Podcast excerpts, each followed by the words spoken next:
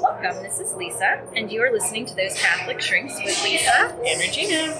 Today's podcast is another fact or fiction.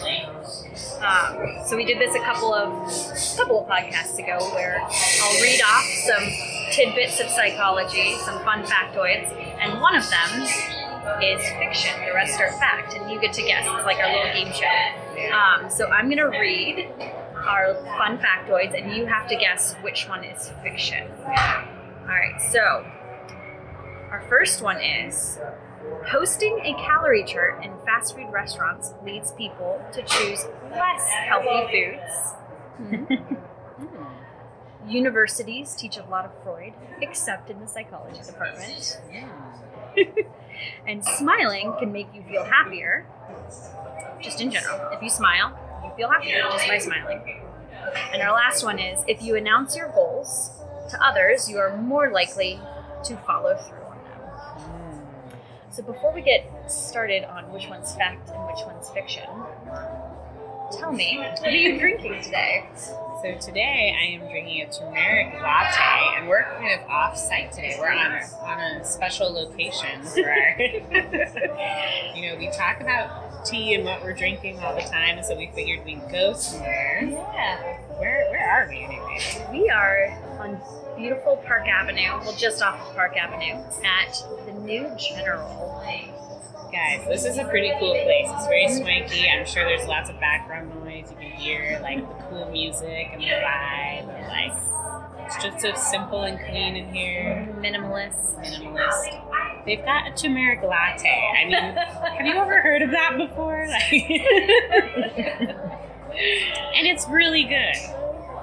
Um, Yeah, I'm drinking just standard coffee, but they have them in these like adorable tin mugs. I feel like everything I do here is like Instagram worthy. It's like I'm just drinking straight coffee, but feel like I should have like a thousand followers just because of like the mug that the coffee is in. Yeah. I feel like this is an ideal place for like that little bridge between millennial and like Gen Z generation, like whatever you Zennials, whatever you call us. Like I feel like this is would be a very attractive place to Yep, millennials. Absolutely. And it's like this is so like this is like super strong, straight coffee. Yeah. But you've also got like a turmeric latte. Yeah. Like the utensils are copper. They've got kombucha. It's They- awesome. They've got kombucha. They've got leather sandals from Greece for sale. Actually, and you know, you're talking about like slightly older millennials. They have like onesies that are like totally adorable. I haven't even read all of them. Like one of them says like Papa Bear on it. It's like Baby Bear and Papa Bear, and like Papa Bear's for Dad. It's like super cute. They've got gluten free items, vegan items, vegetarian. You name it, you come here, you're gonna love it. yeah. And so we're like snuggled into two armchairs right now, Yeah, sipping on our because it's cold. Today's the first cold day of the year. it is. Yes, finally. Yeah. Florida. Cheers to you. See, that was tin. Did you hear that? So what we thought, what better way to have some fun, do some on-site podcasting for you all, and bring bring the reality of our world to you a little bit more. So we figured we'd probably do a little bit more of a low key podcast. That's why we're doing the, the fact or fiction. yeah. Um, so let's delve in. Let's, let's pick one of these. Okay, so one of our first facts is the calorie chart one. Yeah. Putting calorie charts in restaurants actually leads you to choose less healthy options. Isn't that funny? That is so weird. Yeah, um, because you would think that like that like our choices for like food are rational choices. Like now they're like they're starting to show like Panera. You look up there and it's like, oh, here's all of your like calorie counts. Um, but they're they're starting to show like people like don't care. It like doesn't actually change the behavior at all. Isn't that so funny? It's like you know what you want. You like if you if I'm going to Panera, I get the same thing every time. I'm gonna get it. And then, now I now you just make me feel extra guilty for for getting what I'm gonna get anyway. yeah, exactly. Um, but and it's funny, like when you look at like behavior economics, and any luxury provider knows this is um, something being more expensive actually makes us want to buy it more. Mm. So when you're looking at the calorie chart and you're like, oh my gosh, okay, so that like salad at Panera is like 300 calories, but that lemon poppy seed muffin, ooh, that's 500. that means it's more luxurious. and you know what? I'm gonna treat myself. And like, when, okay, so when you go to a restaurant, are you usually full or are you hungry? oh, hungry. And do you make better choices when you're full or when you're hungry? Better choices when I'm full. yeah, so like you're already like primed to make Right. not good choices. So it's funny, like everybody's like, oh, we're a healthy restaurant because we got our calorie counts up. Right. But in reality, like, nope, you end up buying buying the poppy seed muffin rather than the salads because you're hungry and the, that thing looks looks luxurious. It's true. that is so funny. I actually do have memories. Now, this was when I was doing like a special diet, actually like look at the calories at Panera to see what would have the most calories because like that was my time to eat during the diet, and I wanted to make sure I got as much nutrition as possible in my body because before I did like a fasting period. So I basically chose the most, what would be considered to be the most unhealthy thing, Yeah. quote unquote, but Most calorie dense. it was the most calorie dense to get me through. So is that bear claw or like one of the bagels? No, it was like one of the sandwiches. I got like the highest calorie sandwich you could get. Yeah. Which I think is either the Italian or one of those. I think it's the Italian. Yeah, they have the Frontega chicken. Oh, that thing's so good. I love it. All right, so what's another one of our fictions? um, universities Or sorry, our facts. A fact. Our facts. Yeah, another fact. Universities teach a lot of Freud except in the psychology department. It's a fact. it's just so counterintuitive because I was just telling Lisa about this earlier. Like, you know, I was traveling and ran into someone from another country, and so we just like sort of bonded over the fact that we were both in another country but not from that country. And and so we asked what we did for work, and she asked what I did, and you know, I said, "Oh, I'm a therapist, do counseling, psychology." She's like, "Oh, so I'm sure you've read Freud's book," uh, and I'm like, "Actually, I haven't." and a part of me felt guilty, you know, that I almost should I have read this? You know, certainly we've read ex- excerpts from his Yeah. writings and our training and everything, but not an actual full on, like the full entirety of his works. Yeah. Certainly not. No. He's written quite a bit. Um, and there's, I think there's a reason for that. It's just very interesting. Yeah. Well, and nobody really practices. Um, it's called psychoanalysis. Nobody practices psychoanalysis anymore. Not nobody. There's like some clinicians that are very spec- like specialized in that, Right. but they're few and far between. And it's very different, I think. You know, Freud's ideas definitely paved the way and laid a foundation for the field of mental health and psychology.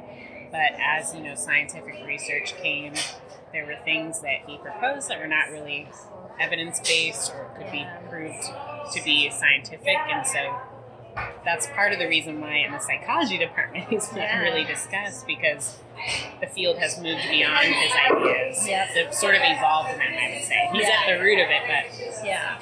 they've evolved, and so we can't really practice what he taught because Yeah. it's not completely No. considered to be helpful anymore. Exactly, and it doesn't make sense in our modern society anymore either. Right. Um, and it's funny, I was reading that um, the American Psychoanalytic Association, so these are like the Freudians themselves, Yeah. have found that more Freud is taught in the liberal arts department than in the actual psych department. So in the psych department, they really teach it as, like you were saying, like a historical fact. Right. But in like in like um, the English department, they'll like use psychoanalysis on like characters in the books, and like they'll teach it from that perspective. And it's like we don't.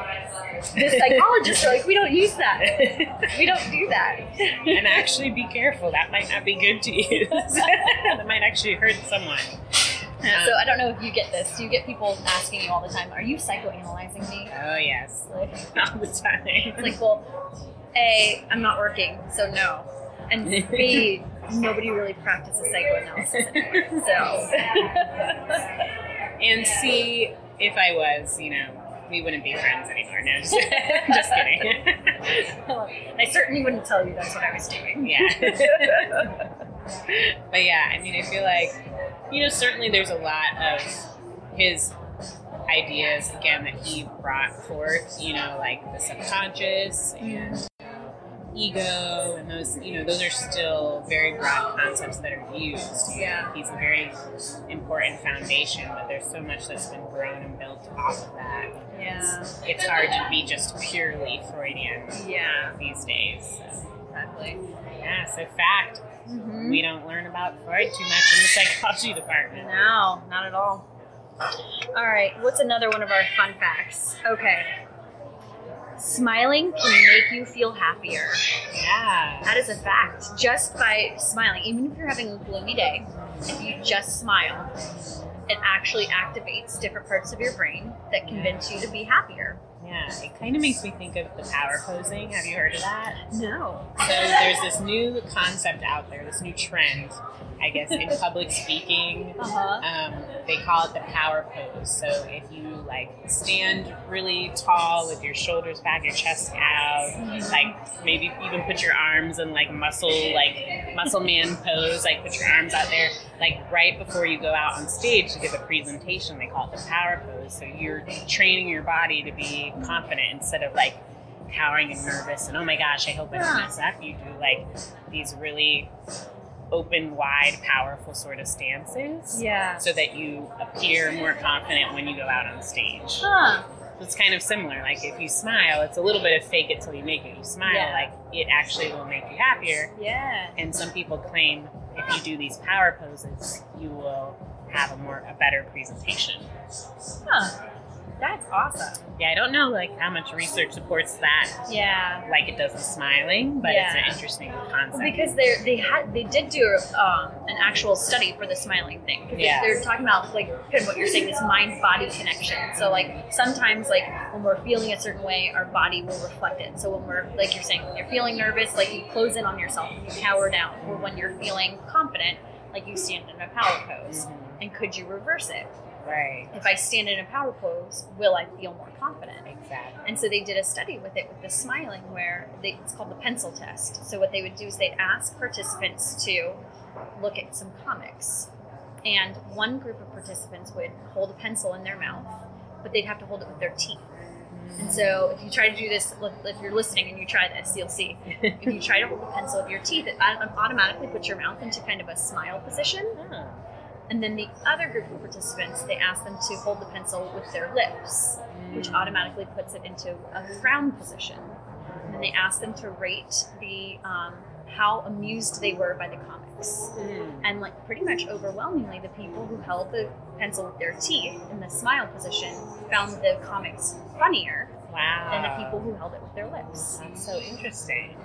And the only difference was just holding a pencil. So they call it the pencil test. So my guess is if they were actually to do a study on the power pose, like 100%, I could see you feeling Right. like it actually coming out in the numbers. Absolutely. Yeah. So, And I feel like I saw that on Shark, an episode of Shark Tank too recently. so you know, sometimes they show the people before they come out to Mhm. give their little pitch.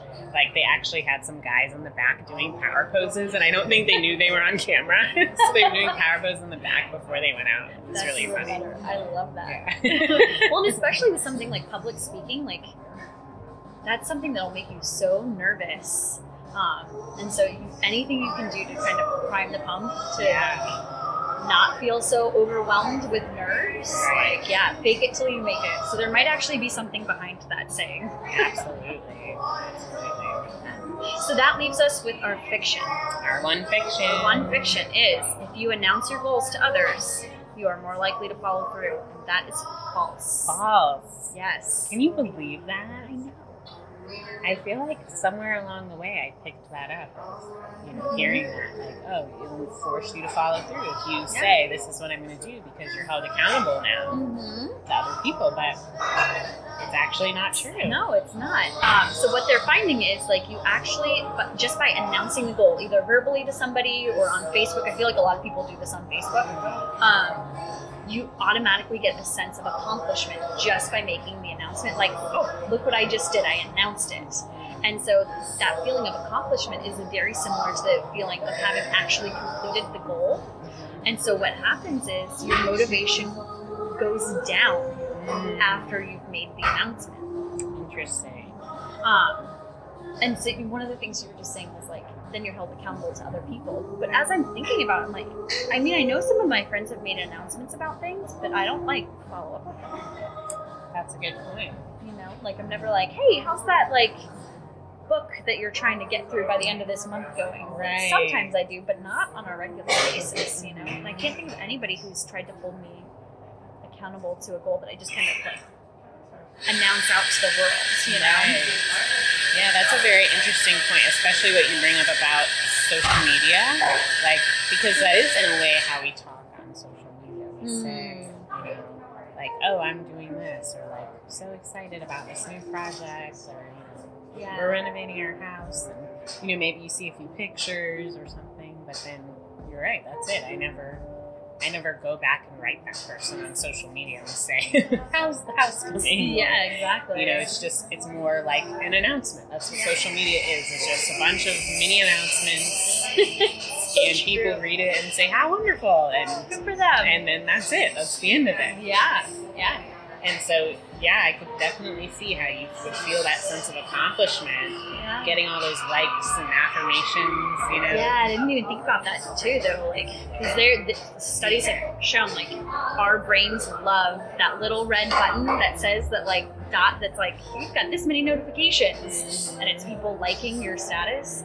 Even on Instagram, Andy was just telling me about this the other day. They've actually changed their algorithm. So, say I post a picture, and every minute for an hour after that, somebody likes it. Every minute for that hour, I might not receive any notifications that somebody liked it because Instagram's um, algorithm will actually wait and give you bursts of likes because they found it makes you more likely to go back and look. So what they'll do is, okay, so say I get 60 likes in an hour from this one picture. Maybe half an hour in, I'll get 30 all of a sudden, rather than the one a minute that's been coming through. Interesting. My brain likes seeing the 30. Like wow, thirty. I got 30 versus like you keep getting steadily getting one. Yeah. It's called. It's actually called the intermittent reinforcement schedule, Interesting. and so they know that that that makes us more likely to um, to continue to do a behavior, checking Instagram, and so they give you the bursts of likes in an intermittent reinforcement schedule to get you on their platform more. Wow. Which we already know through psychology that intermittent reinforcement is the number one way to have a behavior continue. Yep. Whether it's a positive behavior or negative. Mm-hmm. That's you know, a lot of parents find that when they're trying to discipline is, you know, if you're not consistent with the discipline, your child's more likely to continue the negative behaviors Yeah. because they get that intermittent message of, well, sometimes I get away with it, sometimes I don't, but sometimes I do. Yep. Which time is it going to be? so they're willing to wait it out Yeah. because it's worth that reward of that one time when you do get the 30 likes or you do get away with it. Yeah. That's so interesting. Yeah. Wow, there's a lot of thought behind social media. Oh yeah, they like teams of scientists looking into like behavior and how our brains um, work. Like it's it's scary actually. Yeah. And I'm still on Instagram. Think That's scary. So. So fun. Yeah. yeah. So next time you have a goal that you want, studies actually show probably if you want to achieve that goal, don't announce it to the world. Yeah. probably one of the best things to do is not to announce it to them. Now, I think you can tell like some key people, like, "Hey, I'm doing this. Can you hold me accountable to it?" Right. But that's very different, like you said, than putting it out on social media. And like, I mean, I know they're doing it, but I didn't follow through. Right. Um, versus like me telling like Andy and like one of my really good friends, like, "Hey, I'm gonna try to like run a marathon. Like, can you hold me accountable to that?" Right. You know, I'm gonna try to pray every morning.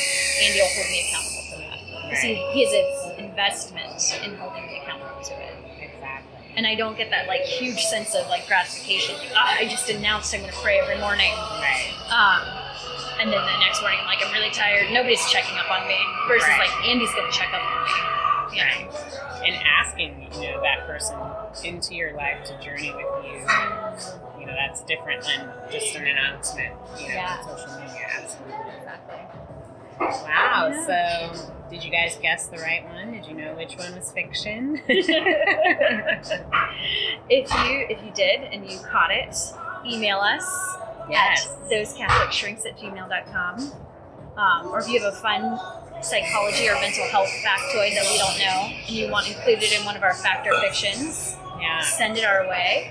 Yeah and send us your questions we're in the middle of collecting questions now we'd love to do a q&a episode in the Oh, that would be awesome. so once we get enough questions we'll be doing that so Yeah. whatever questions you want us to answer email Those Catholic shrinks at gmail.com. And thanks everyone for listening, and we'll see you next time. bye